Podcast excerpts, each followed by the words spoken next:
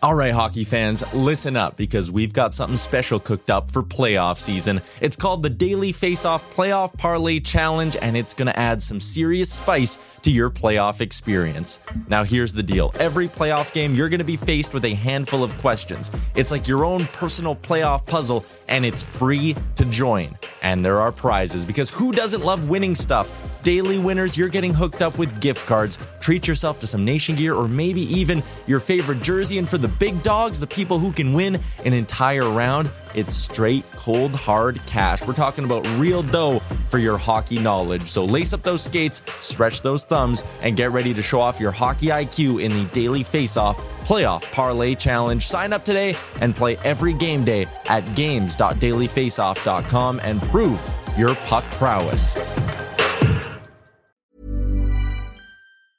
Hiring for your small business? If you're not looking for professionals on LinkedIn, you're looking in the wrong place. That's like looking for your car keys in a fish tank. LinkedIn helps you hire professionals you can't find anywhere else, even those who aren't actively searching for a new job but might be open to the perfect role. In a given month, over 70% of LinkedIn users don't even visit other leading job sites. So start looking in the right place. With LinkedIn, you can hire professionals like a professional. Post your free job on linkedin.com slash people today. Hey, I'm Ryan Reynolds. Recently, I asked Mint Mobile's legal team if big wireless companies are allowed to raise prices due to inflation. They said yes. And then when I asked if raising prices technically violates those onerous two-year contracts, they said, what the f*** are you talking about, you insane Hollywood ass?" So to recap, we're cutting the price of Mint Unlimited from $30 a month to just $15 a month. Give it a try at mintmobile.com slash switch. $45 upfront for three months plus taxes and fees. Promo rate for new customers for limited time. Unlimited more than 40 gigabytes per month. Slows. Full terms at mintmobile.com. Welcome back to the Jason Gregor Show here on TSN 1260. I am Jason Strudwick. He is Connor Halley hosting for today and tomorrow. Get you set up for uh, game two of the NHL playoffs. Ooh, tight one until the third period for Florida. Uh, seems like a must win. Feels like a must win for Florida tonight. Don't want to get too dramatic, but it does feel that way. If you want to send us a text, do so in the Jiffy Lube inbox at 10 12 60. Uh, we love getting your text and uh, kind of understanding where your head's at, and we'll try to answer what we can when we can. Let's go for our big guest of the day, though, right now. We're brought to you by Silent Rides Charter Company, one of Alberta's premier bus charter companies with state of the art motor coaches safely taking your team or group to their next destination. Book your ride at silentrides.ca. And to do that, we're bringing in the big man himself, Kevin Woodpile Woodley from In Goal Magazine. Let's get right to it. Talking about game one. What did you see from Adin Hill that was good or bad for Florida Panthers if they're trying to score on this guy?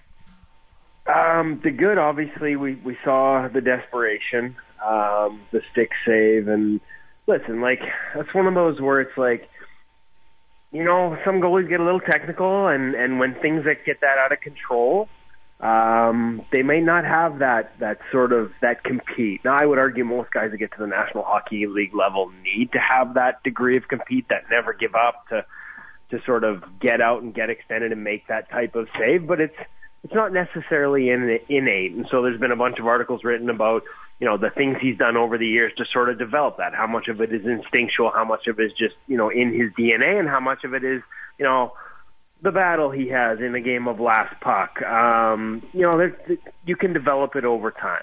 The bad is the fact he had to. And listen, like, it was a good play, and it wasn't a bad read to to make a push over to Tkachuk. But I think Adin Hill at his best is not outside of his post to that degree. He's not putting himself in a situation where he has to scramble um, to that degree. We saw it in the wraparound goal. I would argue that he was probably expecting a little better support on the backside. He commits to the short side to make sure he doesn't get beat short side high on the initial chance by Staal. And if you saw two of the three guys skating back the other way actually went straight legged whereas a couple more pumps and they could have easily beaten the wraparound, gotten and helped them out on the wraparound side. So I don't blame that entirely on him, sort of trusting your guys to do their job and he was let down. But again, where is he? He's outside of his posts. And Adin Hill at his best under sort of Sean Burke's um, tutelage there in, in Vegas this year, is rarely, if ever, outside of his post. And I thought there were times in that game, obviously not enough of them for the Florida Panthers, but times where they established that forecheck and that pressure and created plays back and forth below the goal line and, you know, sort of around behind the net that had Adin scrambling and moving around his crease behind the play. And so that's a little nerve wracking. And maybe it's just, you know, speaking of nerves, maybe that's all it is. And he'll be more settled in in this game. But based on what I saw, if you're Florida, I think you could look at that tape and say, hey, we just need to generate opportunities off of these type of plays rather than just continuing to generate those cycles because we've got him behind the way we're moving the puck around. We just need to now get pucks on net when we've got him chasing a little bit. And that's, you know, as good as he has been, and, and you know, I've seen a lot of sort of stuff about, you know, how good he is on lateral plays. And yeah, off clean lateral plays, it's a real short move for him. He's in the crease. He plays no more than half depth. He's rarely at the edge of his paint. He's so everything he has to make on a lateral push is a shorter distance, you know, than you know the, the, someone like Bobrovsky on the other end who paints around the edges. He's got a lot more distance to cover and has the power to do it. Um, where you get him scrambling on those down low plays is where he, that's where you can get him a little out of control and a little extended and stretched out and exposed.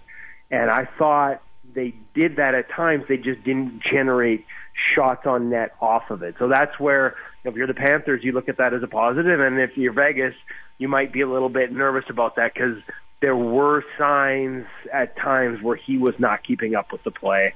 Um, as much as he got away with one with the big stick reach, um, there were other signs on on on cycle plays where he just he was behind. And let's see if they can take advantage of that in game two, and see if they can create those those same types of circumstances again. What about the other end? Uh, what did you like or, or dislike out of uh, Bobrovsky for Florida? I I actually like Bob. I guess the thing, like if I was going to compare the two and guess, like if I would look at just how they played and take away the numbers and the goals that went in, and you were to ask me to guess who was the most nervous on that big stage, I would have guessed Adin because of how many times he did get himself in those scramble situations, because of how many times I looked and saw him behind some of those plays we just talked about. And again, some of it is just, hey, that's Florida's pressure and that's the pace they play with, but some of it was a little uncharacteristic. Bob looked like Bob. The difference to me was, um, especially on those two screen goals, we finally had a team that got traffic and not managed to filter pucks through it. And Shea Theodore did an exceptional job with the one. Uh, the second one, the Whitecloud one, I, I think that might have even been an own screen. And those are things we just haven't seen in these playoffs, right? Like Florida, whether it's Florida not giving it up because of how good they are in front of him, or other teams not doing a good enough job of creating it and then getting pucks through. And hey, like it's you can create all the screens and traffic you want. If you don't have the skill of the defenseman to find lanes and, and filter those pucks through, it doesn't do you much good. I just don't think we've seen enough of that against Bob in these playoffs. Statistically, it's an area, you know, that he's I don't say struggled with in the past, but again, everything's relative, right? Like relative to his strengths, it's a relative weakness. And I don't think enough teams have gone after it effectively. Um, it's almost like like you need to you feel like you need to create more dynamic offense against a guy like Bob, and yet that's what he feeds off. If he can see it, even if it's backdoor chances, if he can read, um, and he reads the game at such a high level, if he can see that pass going back there, he's so explosive and athletic, he's going to give himself a chance to make that save.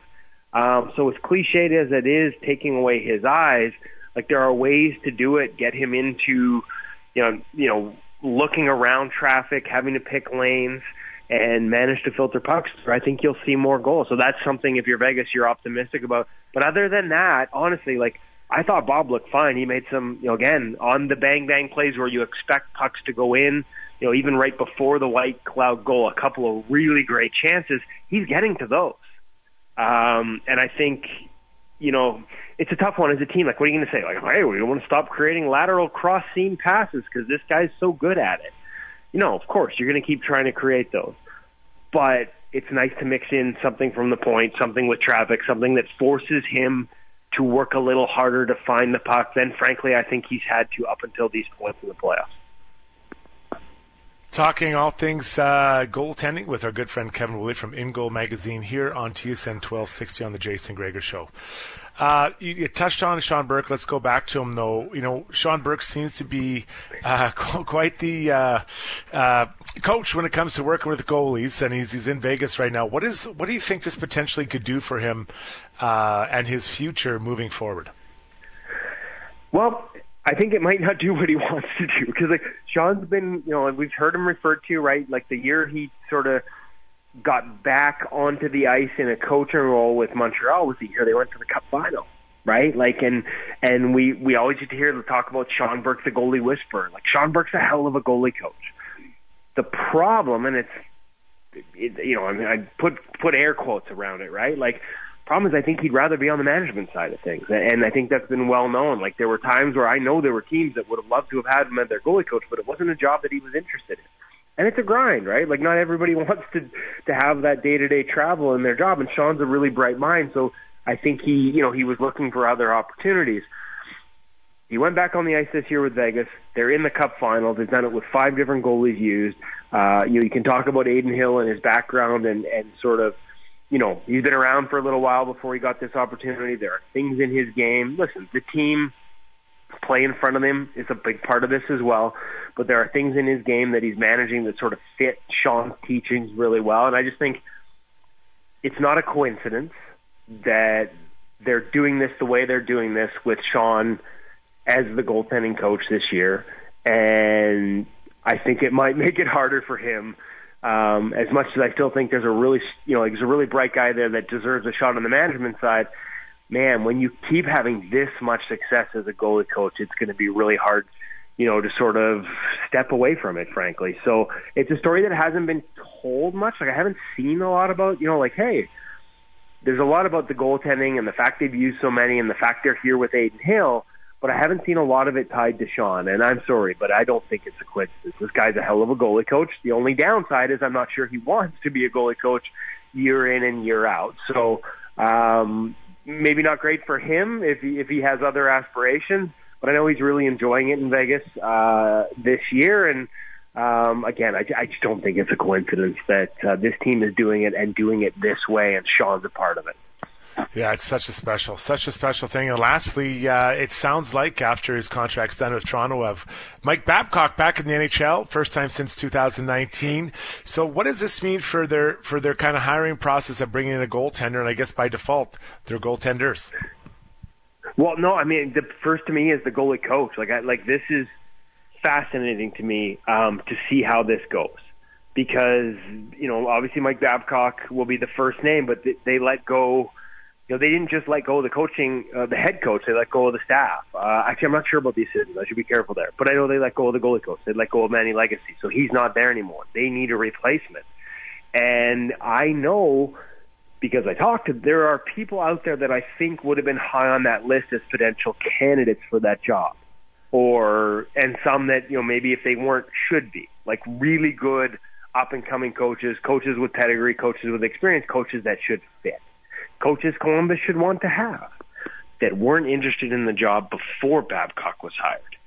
Because again, like there are 32 gigs. And so in on one hand, you'd think that anytime one opens, everybody wants that job. But on the other hand, if it's your first shot, you want to make sure it's a good shot. And if you have enough faith in yourself that you know you're eventually going to get your shot, there are guys I talked to that were like, I don't know if I want this to be my first because you be hired by a general manager. Like, how many more decisions does Jarmo Kekalainen get to make if this doesn't go well? So, do you want that to be your first job? You get hired by a guy who you may have questions about his future, and now you add Babcock to the mix.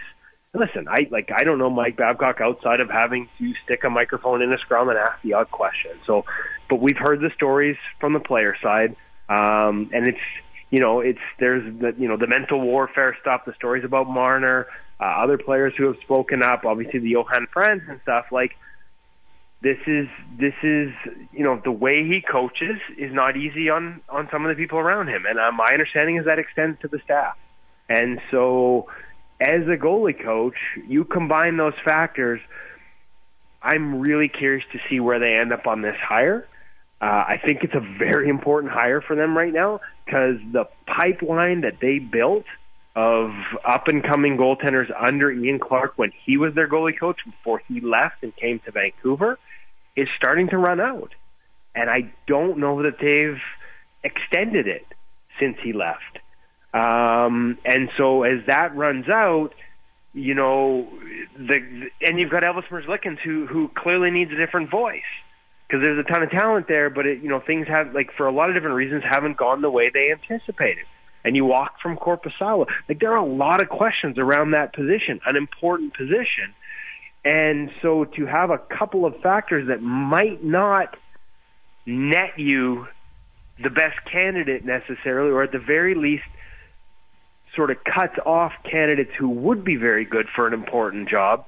Like to me, you're sort of you're you're starting from a tough position already, and and and I don't know. You know, my hunch is it may have gotten even tougher with the coaching hire, uh, whether it's confirmed or not. If that's indeed what is happening, um, I don't think that makes it easier to go out and get the best goalie coach you can. Can't wait to see this plays out, man. We got the finals, and there's a ton of stuff off the ice that has to be dealt with, uh, from ownership down to uh, you know the, the fourth liners that need to be signed. So I can't wait to see how this plays out. But thanks for your insight, uh, Woodley, and we'll talk to you later, buddy. Enjoy the game tonight, Struddy. Good to talk to you. Thank you, sir. Kevin Woodley, In Goal Magazine. That was our big guest of the day, brought to you by Silent Rides Charter Company, one of Alberta's premier bus charter companies with state-of-the-art motor coaches safely taking you to your team, your team or group to their next destination. Book your ride at soundrides.ca. Let's duck out here when we come back. We're going to talk with Arpon Basu, Montreal Canadiens uh, senior columnist for the Athletic, talking Montreal Canadiens. Next, here on Edmonton Sports Leader, TSN 1260. Welcome back to the Jason Gregor Show. My name is Jason Strudwick. Hope you're having yourself a great day on this beautiful Monday afternoon. Let's go around the NHL now brought to you by McDonald's. McDonald's your destination for chill summer treats with all the favorites you crave. Enjoy a sundae or a snack sized milkshake for only two bucks or a cone for only one dollar exclusively on the McDonald's app. Now we bring, bring in Mr. Arpon Basu from The Athletic to talk Montreal Canadiens. And when you saw the uh, contract, uh, eight years for uh, Cole Caufield this morning, what was your initial reaction, sir? Initial reaction sounds about right.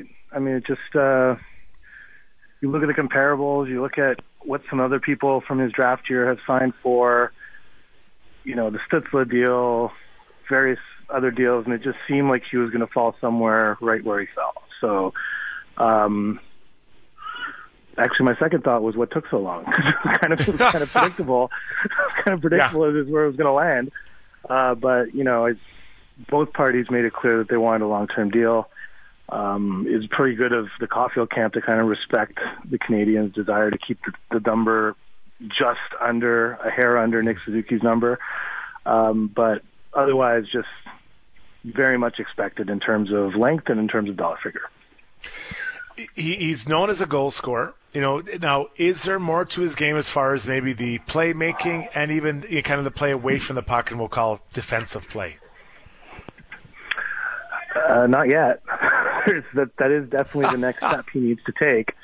Uh, and he's, the, I mean, the beauty of it for the Canadiens is that he's fully cognizant of it and accepts it. You know, I mean, Marty St. Louis, when he's he said it numerous times, but he said it right from the get go, was that he's not going to be able to teach Cole Caufield how to score goals. What he can teach him is how to become a more complete player, and and Cole is recognizes that, spoke about it today, that that's something that he needs to improve on, and um, and frankly, Nick Suzuki needs to improve on that as well. So now that these two guys are locked in as sort of the core elements of the Canadiens offensively, you know they need to get to a place where where the Canadiens, when when they're relevant, when they're competitive, that they can be thrown out against some of the top lines. Forget the league in their own division. I mean, it's really a murderer's row in that division, and and you have to be able to play against those guys. And and as it stands right now, that's something that both those guys need to work on. And and the good thing for the Canadiens is that they're both they're both aware of it and accept it as something that they need to do.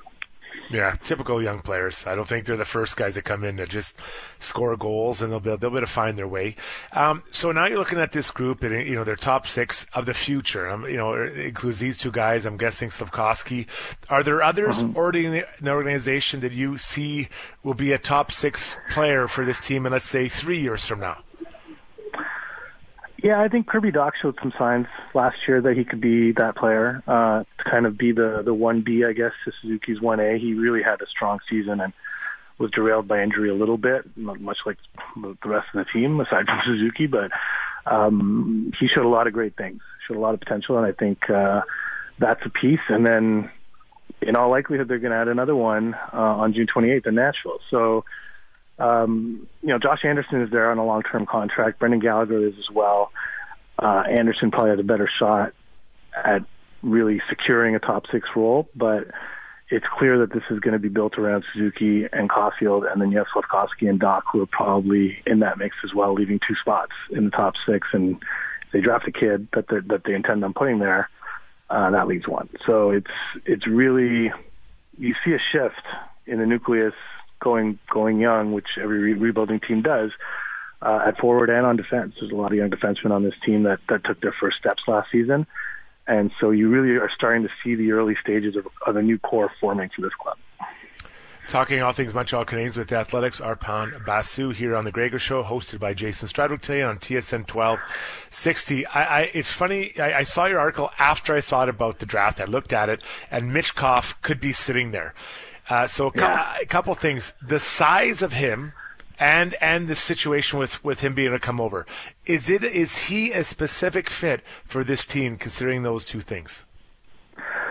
Well, that's the thing. I mean, he's he's a fit in ter- in the terms of being just like an extraordinary offensive talent. Like he's you know he's bordering on genius offensively. Like he's really really an intelligent hockey player who's who, who's effective without necessarily having the physical tools uh, to do it. He just has an incredible brain. He has great hands. He has good feet. No, not necessarily the fastest skater, but you know he is sort of a one-dimensional, undersized scoring winger, which is the guy we just talked about. I mean, it really describes a lot of uh, what Cole Caufield brings. He does it in a very different way offensively. He's, you know, Michkov's a guy who plays with the puck a lot. Caufield's a guy who actually doesn't play with the puck a lot and is, is really good at just finding space and and being in the right areas and at the right spots at the right time to, to pot a goal. He's got an instinctive feel for that, much like Michkov has a lot of instinctive things that he does to create offense.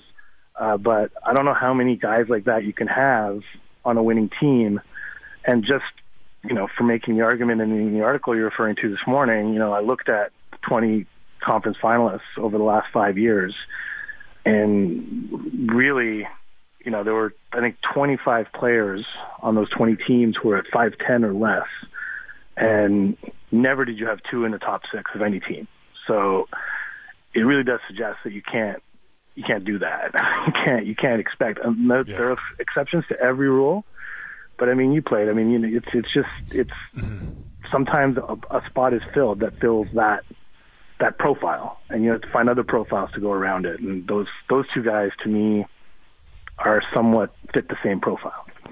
It's so hard because you know you, you always say take the best player available, but when you already have something like that or two of them in your top six, it's just not that easy. So I think it'll be fascinating. Like I, I have no idea what they're going to do, but I just find it fascinating because do you just go for the best player or do you try to figure it out? Because you look at Vegas and Florida, their top six are big, and Vegas's yeah. D are humongous. And yeah, you know they're also skilled. You know, like uh, Mark Stone's a pretty skilled player. All those guys are pretty skilled. So fascinating to watch how that how that shakes out.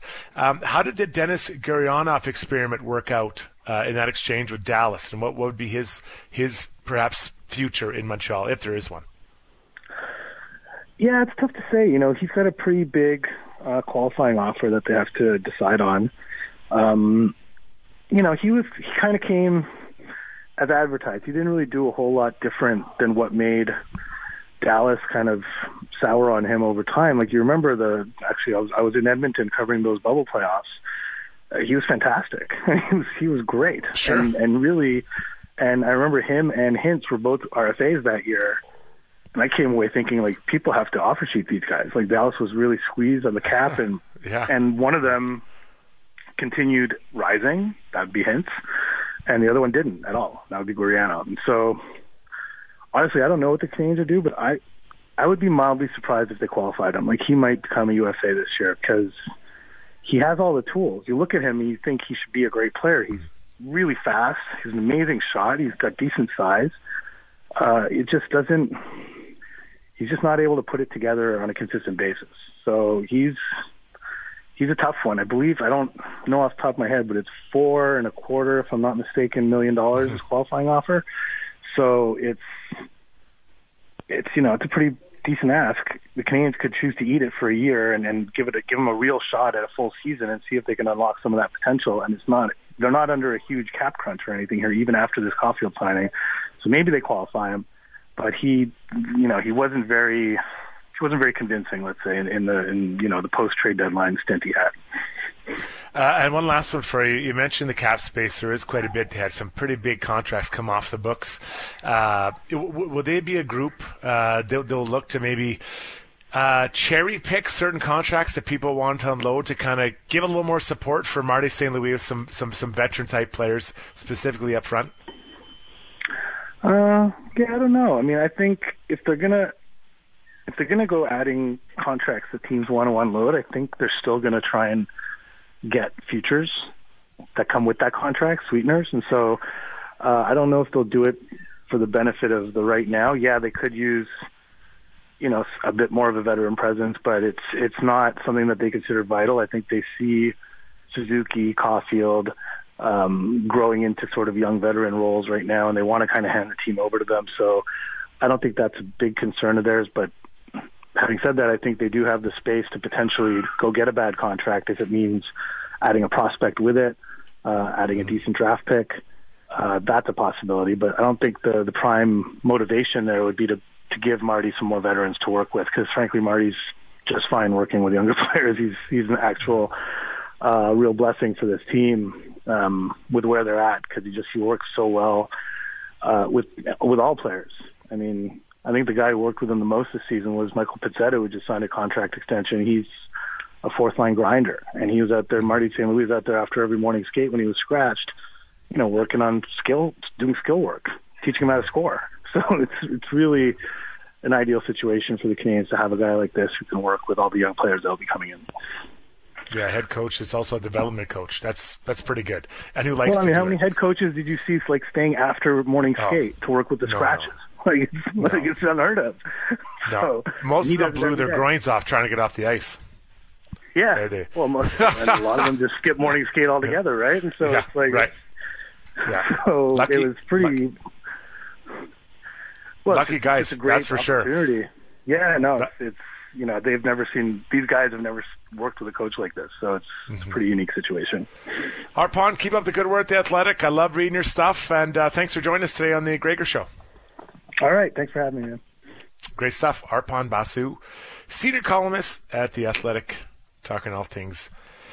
Obviously, Montreal Canadiens. Uh, that was Around the NHL brought to you by McDonald's. It is your destination for chill summer treats with all the favorites you crave. Enjoy a sundae or snack sized milkshake for only two bucks or a cone for only one dollar exclusively on the McDonald's app. Yeah, you know what? That team if if he is sitting there, Michkov's sitting there at five, I, I get he's a great player. I mean, I, I I'm not denying that, but how many smaller players can you have on a team? I, I sorry on the forwards, and it's it's it's tough, man. It's really tough. You you're gonna take a center who's five eleven, a winger in Michkov who's allegedly five ten, and then Cole who's five seven and you're to go try to play around the Florida Panthers defense. And I know they're not to be there next year, but the Florida Panthers defense is the shortest player to be Martinez at six one, and tallest is I'm going to say Hague is six five. So whatever he is, let's just say that is, is there.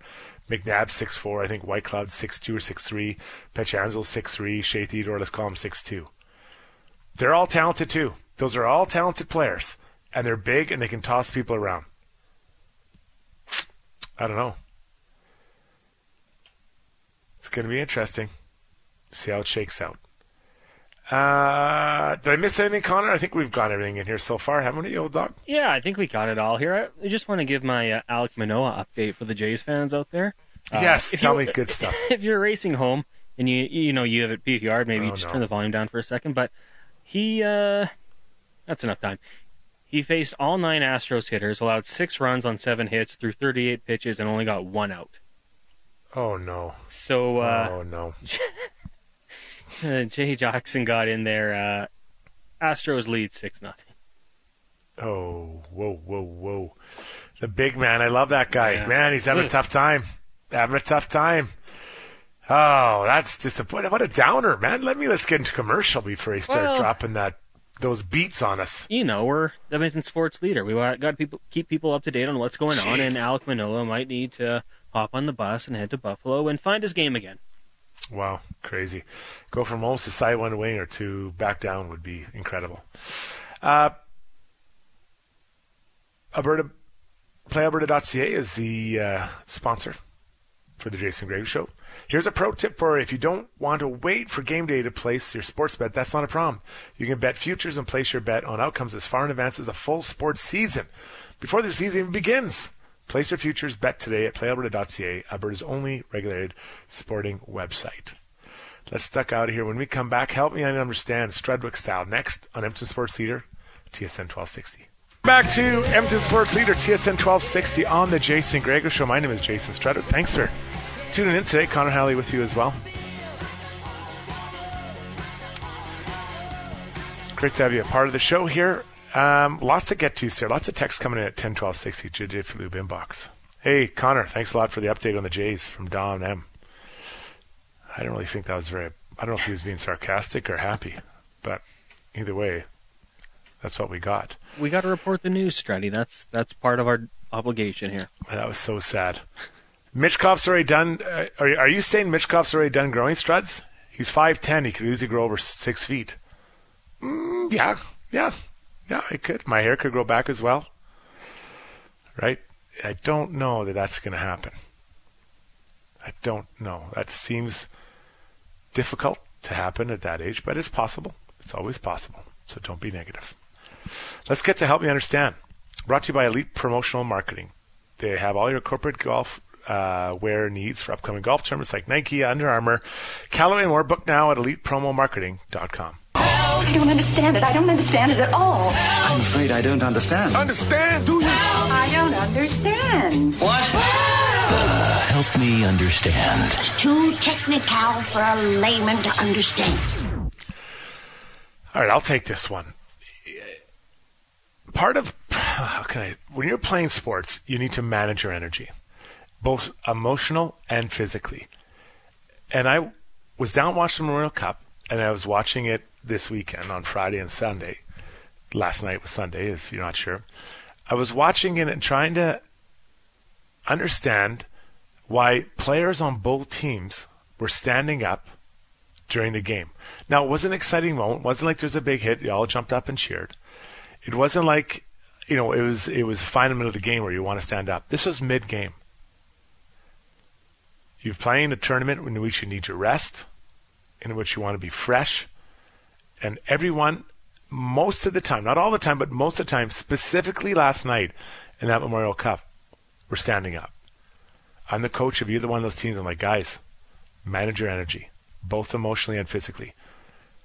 You can sit down. When your time comes, you can jump up and go over. I think it's just, it's too much. I know they're excited. I know they're young. But I know for sure when I was going through that, I wasn't sitting down, and I probably wasn't in as good a shape as them, even though my arms are probably bigger than they were for them right now. So, Connor, help me understand why anyone would stand up for an entire game when you can sit down and watch it.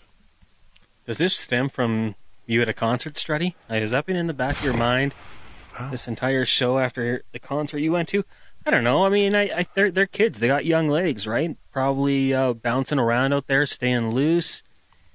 I I can't comment on it as good as you can. I've never played at that level. I'm not that type of athlete, but I feel like they're just probably staying loose, ready to go, too jacked up to sit down, and and just wanted to be up in the moment, taking it all in. Yeah, but I think that's the job of the coach, right? Is to say, hey, let's relax, let's sit and let's just you know let's manage our energy because it's a very long game and those games are, are tough. You need to have a little bit of break. You need to be fresh. And i think that's the job of the coach. Now am i saying that's the reason seattle lost? No. It's it, i'm not quite being that. Um, i'm not saying that that's that's the thing but it all adds up right? So every little detail in in a game or as a as a team everything you do to just find a like a little bit here, a little bit there, and he just kind of add on. All of a sudden, now you're like, boom, actually, I feel really good, and then you end up winning the game. So again, it just, it was a surprise and something I wasn't used to seeing. So I, I I'm not saying this is the end of the world, but I think it's an element that you should watch. You know, you, you see the crowd standing up, you know, in, in overtime. What was that long overtime game? Was that Florida Toronto? And what what game went like seven seven periods? Drawing a blank right now. It all blends together. But there was fans standing up for that whole time. Like, what are you guys doing? This is crazy. Florida Carolina. Florida Carolina. There you go. Montour there played like 89 minutes or something. Yeah. Yeah. I well, some fans were sta- sleeping, right? Uh, he wasn't standing up on the bench. Let's be honest with that. The old dog. With age comes wisdom, Strutty. You know. so you say. so you say, old dog. Um, all right. Well, that was great. Let's get uh, get out of here. Well, Strutty, just quickly, yeah, Big Uke oh. asked uh, about the the read I just had there for yeah. On the Rocks. So you can go to ontherocksedmonton.com, very quick and easy. Uh, for 35 bucks, you get a ride to and from the game. You get your tickets, obviously, access to the lower bowl Twisted Tea party deck, which is a blast, and then you get a beer before the game. So that that's what that read was there. Uh, yeah, it makes sense. Mm-hmm. It's, it's, good. Alex, I was there the other day. The, the, the, stadium looks good, ready to go. The other chance is Sunday when the Rough Riders are there. All right, I want to thank all of our guests today, which included Tommy Gazzola, Don't Call Me Tiny, Ben Brown, Ryan Rishaug, George Richards, Kevin Woodley, and of course Arpon Basu. Big news of the day to me is Cole Caufield getting signed out with the Montreal Canadiens. It's another done player. So you got Suzuki, Caufield, Slafkovsky, and Dach as four of your top six players. Is that a good mix? Pretty skilled, pretty big. Those two last guys are pretty big. The first two are kind of small, but we'll see what happens with this draft. It's going to be fascinating. Connor, any final thoughts before we throw this to uh, to break? 100% Strutty. If you missed anything, at tsn1260.ca, we've got the hour long podcast there Of course, Apple Music, Spotify, and if you want the individual interviews, jasongregor.com. You can check out the archive shows. We've got all the guests we had on just their segments uh, cut up for your listening pleasure. Well, I love it. Well, that's it, everyone. On behalf of Connor, myself, and all your friends here at uh, TSN 1260, thanks for listening to us today. We'll be back tomorrow, 6 a.m. As we go to break, we'll get a sports update brought to you by Legacy Heating and Cooling, home with no internet, no payments no interest, no payments for one year on your AC unit. Be cool this summer on legacyheating.ca. Good night, everybody. Mom deserves the best, and there's no better place to shop for Mother's Day than Whole Foods Market. They're your destination for unbeatable savings, from premium gifts to show-stopping flowers and irresistible desserts. Start by saving 33% with Prime on all body care and candles. Then get a 15-stem bunch of tulips for just $9.99 each with Prime. Round out Mom's menu with festive rosé, irresistible berry chantilly cake, and more special treats. Come celebrate Mother's Day at Whole Foods Market